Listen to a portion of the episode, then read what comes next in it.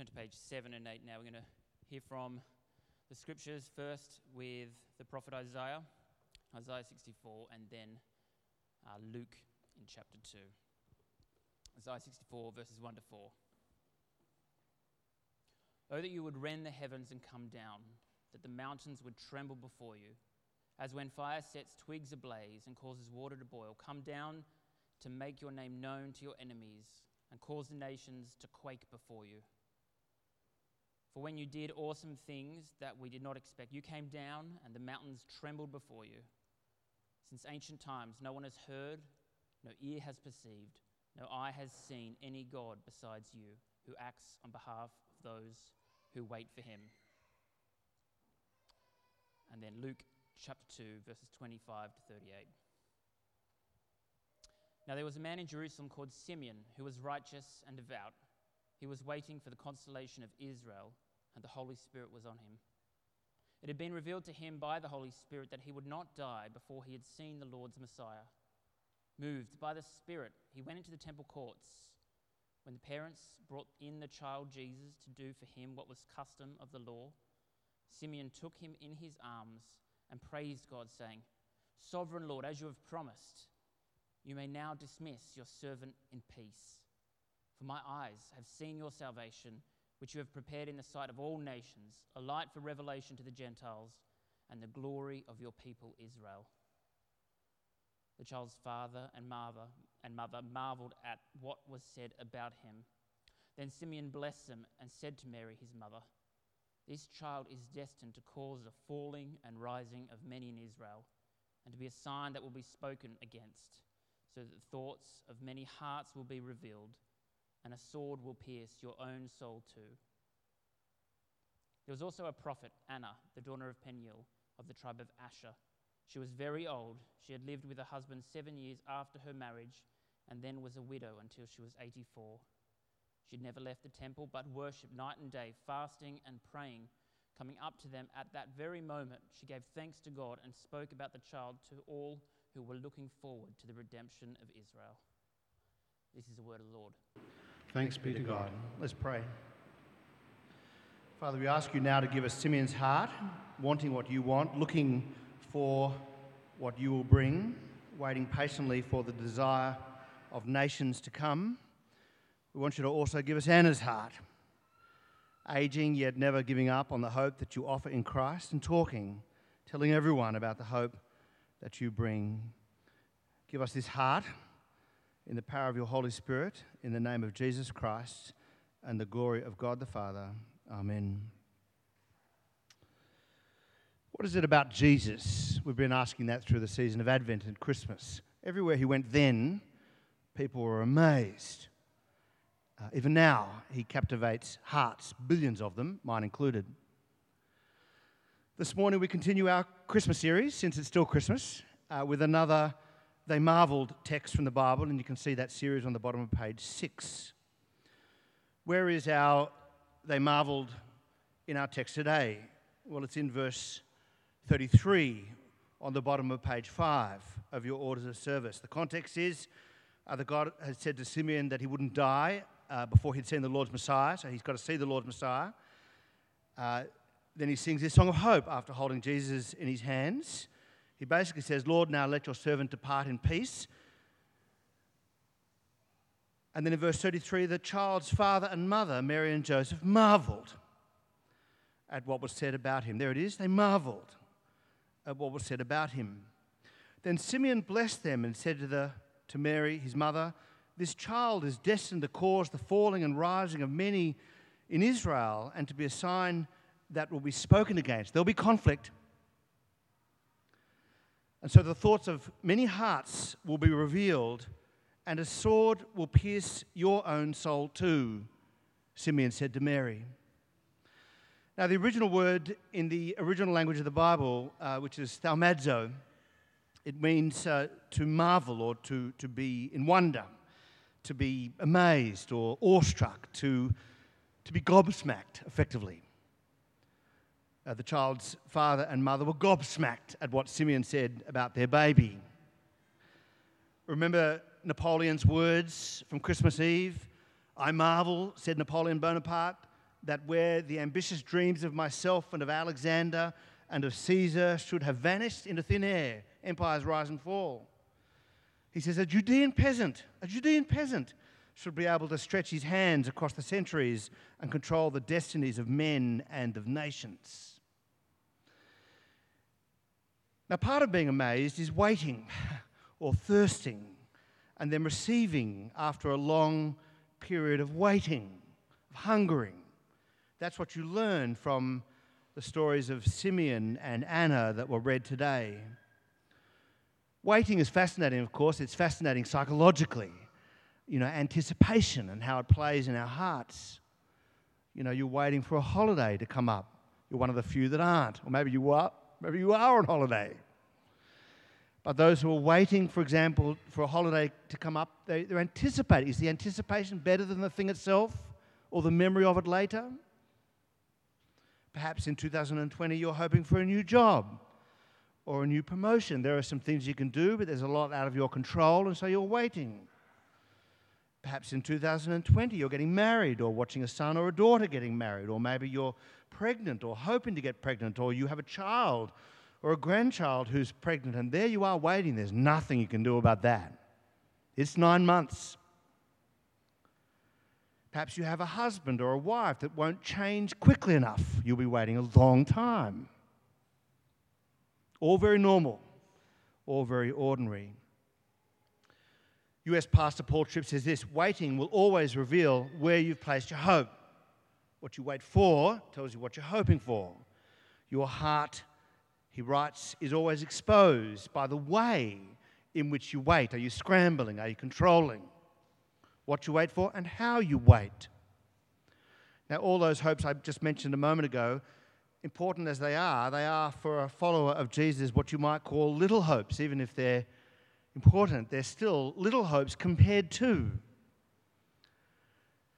what you might call the biggest hope or ultimate hope. 1 Corinthians chapter 2, the Apostle Paul will quote Isaiah when he says, No eye has seen, no ear has heard, no mind has conceived the things that God has prepared for those who love Him. Followers of Jesus are not half hearted creatures hoping for my lot to become a little better. We are full hearted, wanting the whole world to be renewed and forgiveness to come my way through Jesus Christ as a door to the hope we have for the world. You know the joke they say about Miss World? What do you want? She pauses and has to say, What does she say? World peace. You roll your eyes.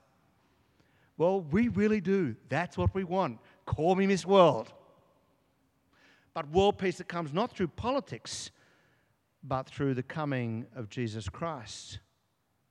The Bible gives this decisive moment a bunch of names. For example, the arrival of the New Jerusalem, from Revelation, or the new heavens and the new earth, home. Jesus called it the renewal of all things. It's the parousia, or the eschaton, if you like Greek, the fulfillment of all that God had promised.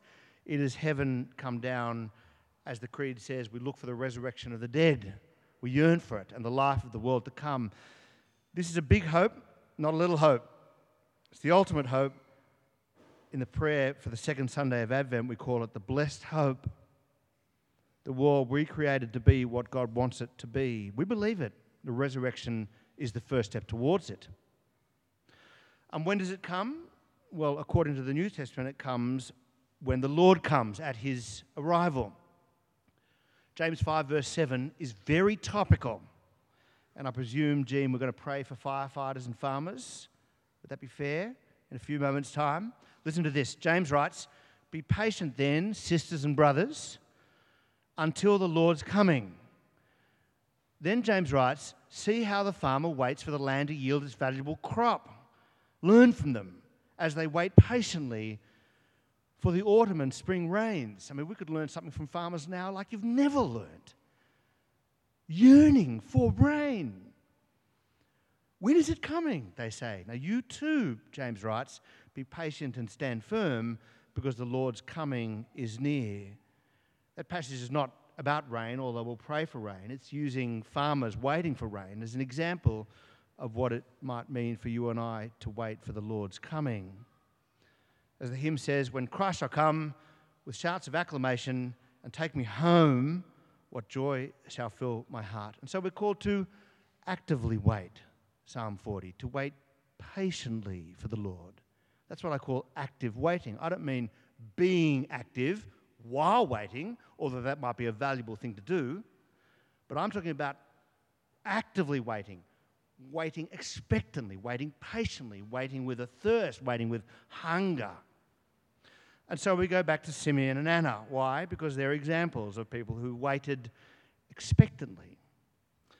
The outline is there on page six uh, for those writing notes. Why was Simeon happy about dying, or why was he at peace about his death? And why wouldn't Anna stop talking? You couldn't, you couldn't stop her from talking. Why? So, firstly, why was Simeon at peace about dying? What's interesting, by the way, is you don't find out Simeon's age in contrast to Anna, where you have her exact age.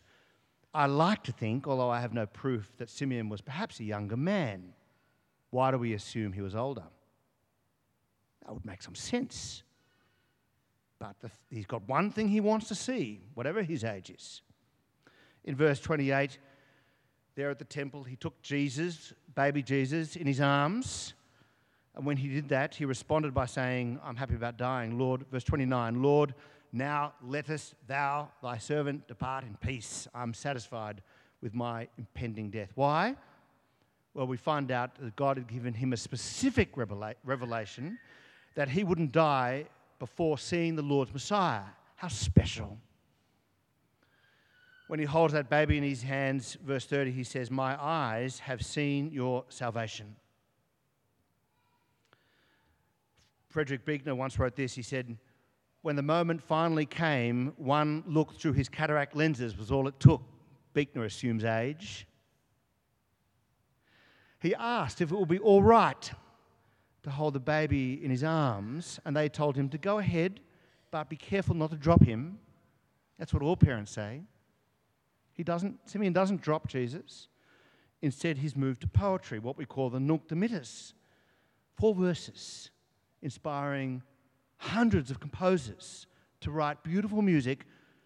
Verse 29 Sovereign Lord, as you've promised me personally, you may now dismiss your servant in peace.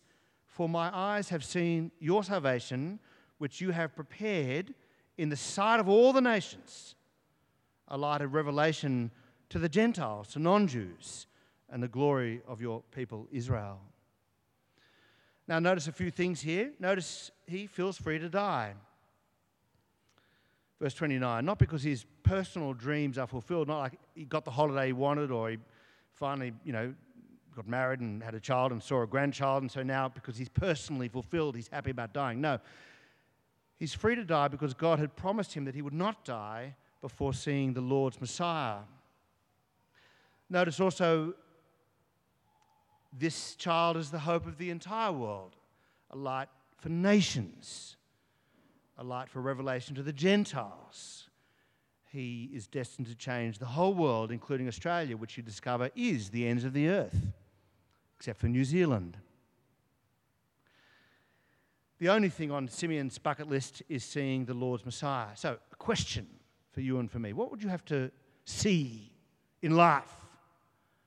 What would you have to do before you can finally say, I'm okay.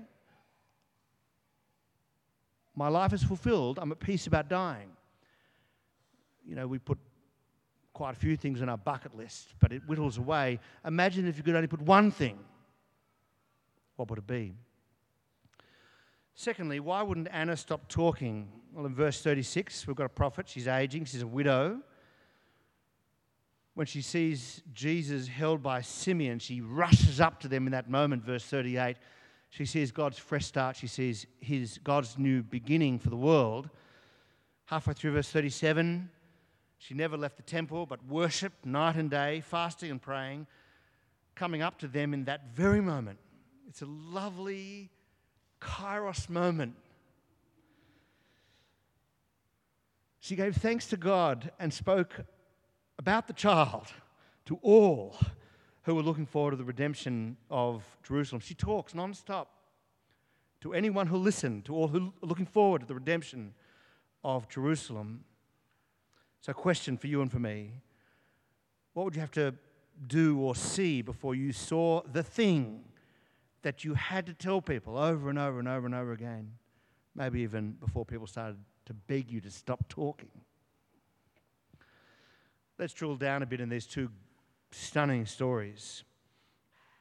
In both these cases, Simeon and Anna, they saw a person, they saw a human being, they saw Jesus, and after seeing Jesus, their hopes were fulfilled. They didn't um, see his life, they didn't see his death and his resurrection. We'll come to that in a moment. But they said, This one is the hope of the world.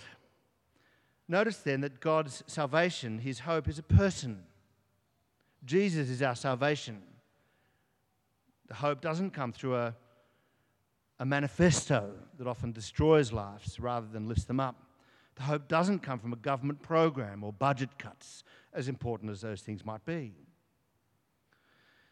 God's salvation is in a person, and that person is Jesus Christ. But here's the key that hope comes in a way that does not deny the complexity of life. And you know how complex life is. We'll come to that in the, in the conclusion in a few moments' time. Simeon was waiting for, verse 25, the consolation of Israel. He's waiting for the comfort of Israel, for Israel to be comforted. Now, what's that? Anna, similarly in verse 38, is looking forward to the redemption of Jerusalem. What's that? The comfort of Israel, the redemption of Jerusalem. Now, those things might, seem strange to you and me, but these two phrases were well known to those people who are looking for the one God of all to come and restore the world. The answer to what is the comfort of Israel, what is the redemption of Jerusalem, has to do with Israel's story. Now, stay with me here because Simeon and Anna are a door into that story. Simeon and Anna are fuel to read back. And they invite us into Israel's story by inviting us to consider Jesus. What is that story? It's a very Jewish one. It begins in Abraham, is confirmed with David, and promised in the exile. Simeon and Anna, Anna are worshipping and following the one true God, and they are actively waiting. They are looking forward to, they are straining ahead, they are hungering and thirsting for the comfort of Israel, the redemption of her people. These two phrases are shorthand for Israelites to talk about that moment when God fulfills all his grand promises made through, for example, the prophet Isaiah and others to Israel and to the world that God's kingdom will come, that his will will ultimately be done on earth as it is in heaven. People like Simeon nourish themselves on Isaiah 40 Comfort, comfort my people, says your God, and speak tenderly to Jerusalem and say to her that her sin has been paid for, that she's received from the Lord's hand double for all her sins, a voice of one calling in the wilderness, prepare the way for the Lord. They wanted God to come. As it says in Isaiah 64 that Mark read to us a few moments ago, since ancient times, no one has heard, no ear has perceived, no eye has seen any God besides you who acts on behalf of those who those who wait for him those who cry to God, Oh, that you would rend the heavens and come down. What is Christmas but an answer to that prayer? They're waiting for God to fix things up, to help us, to redeem us, to lift up the lowly and the humble, to feed the hungry with good things, to forgive us, for God to be in charge again, for God to come. This is God's world. He made it and He wants it back. And they believe this so strongly that when they hold Jesus in their arms, they know that they're holding God's new beginning. They're holding salvation. And now we share that hope at Christmas and all year round, saying that Jesus Christ is the hope of the world, not just of Israel. This birth is the most significant birth of the universe was then and will always be. And Simeon and Anna were among the first to spot it, along with the shepherds we learnt on Wednesday. And so Simeon's heart pounded with joy, and Anna's mouth was moved with hope. And so, how do we wait? We wait actively, patiently, thirstingly. We raise our eyes. Our eyes are set often, not always, but often, too low. It's time to set your sights higher. Perhaps you might examine your hopes, your dreams, your yearnings, your thirsts, and ask yourselves the question as important as they are to you are they too small? Are they too personal? Is it attached to personal happiness, to property and income? Maybe it's attached to other people. She'll make me happy. He'll bring me joy, which of course is to load that person with far more than they can bear. She wasn't designed to bring you happiness. He's not there to bring you joy. God is. Perhaps they're attached to personal fulfillment, maybe even to politicians as we reject and ridicule hashtag thoughts and prayers. Important as these things are, Australians, of course, have largely severed ourselves from the Bible and the promises of God, and yet we still live in a broken world. We name it, and then we decide to become activists in it because we think that's the only hope, not the thoughts and prayers. We don't couple it with the promises of God and what He's determined to do through Jesus Christ. And because we don't easily recognize that, we choose to pursue lesser comforts than the ones God has promised. It happened in Haggai's day and Malachi's day when they set apart, said about fixing up their panelled houses, renovating their own homes instead of doing the work of God. And so we go for comfort, higher incomes, easier lifestyles, comfort food, perfect cup of coffee, the ultimate trip overseas. But these are good things, but they are a mere shadow.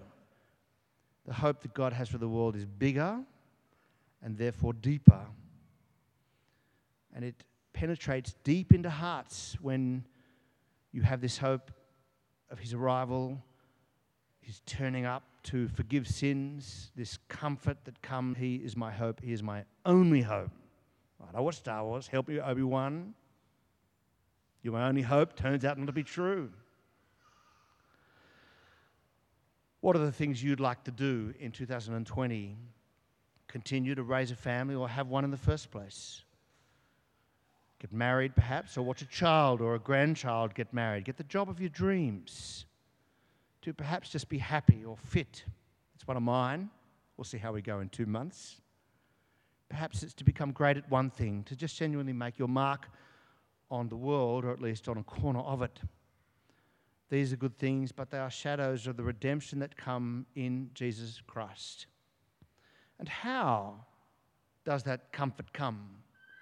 Well, we discover in verse 35 from the word of Simeon to Mary, it comes through a sword.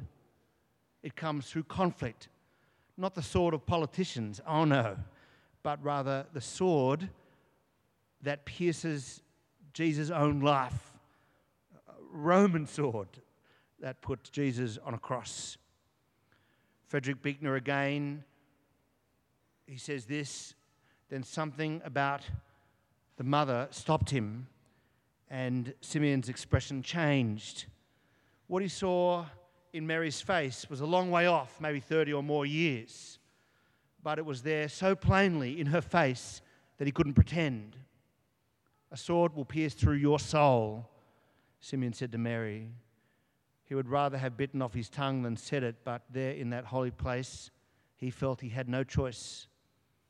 Then he handed her back the baby and departed in something less than the perfect peace he'd dreamed of all the long years of waiting.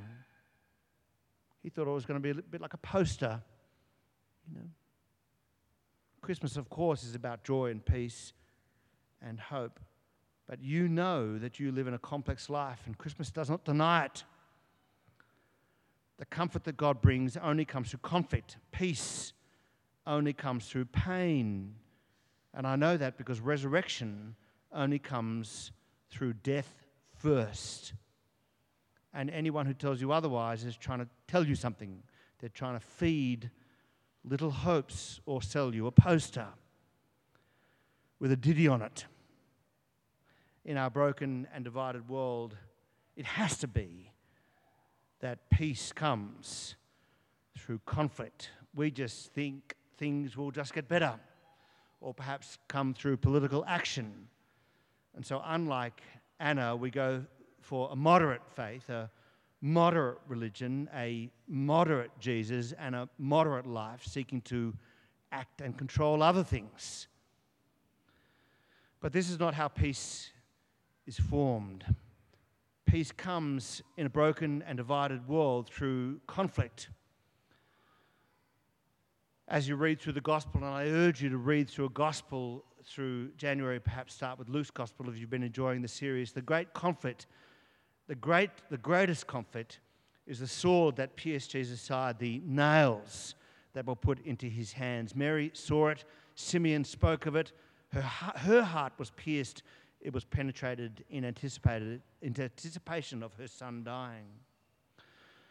But on that cross, peace was offered to the world, hope delivered through his resurrection, hope first to the human heart via forgiveness. You can receive it this morning and then to communities like our own, and ultimately at his coming to the whole world.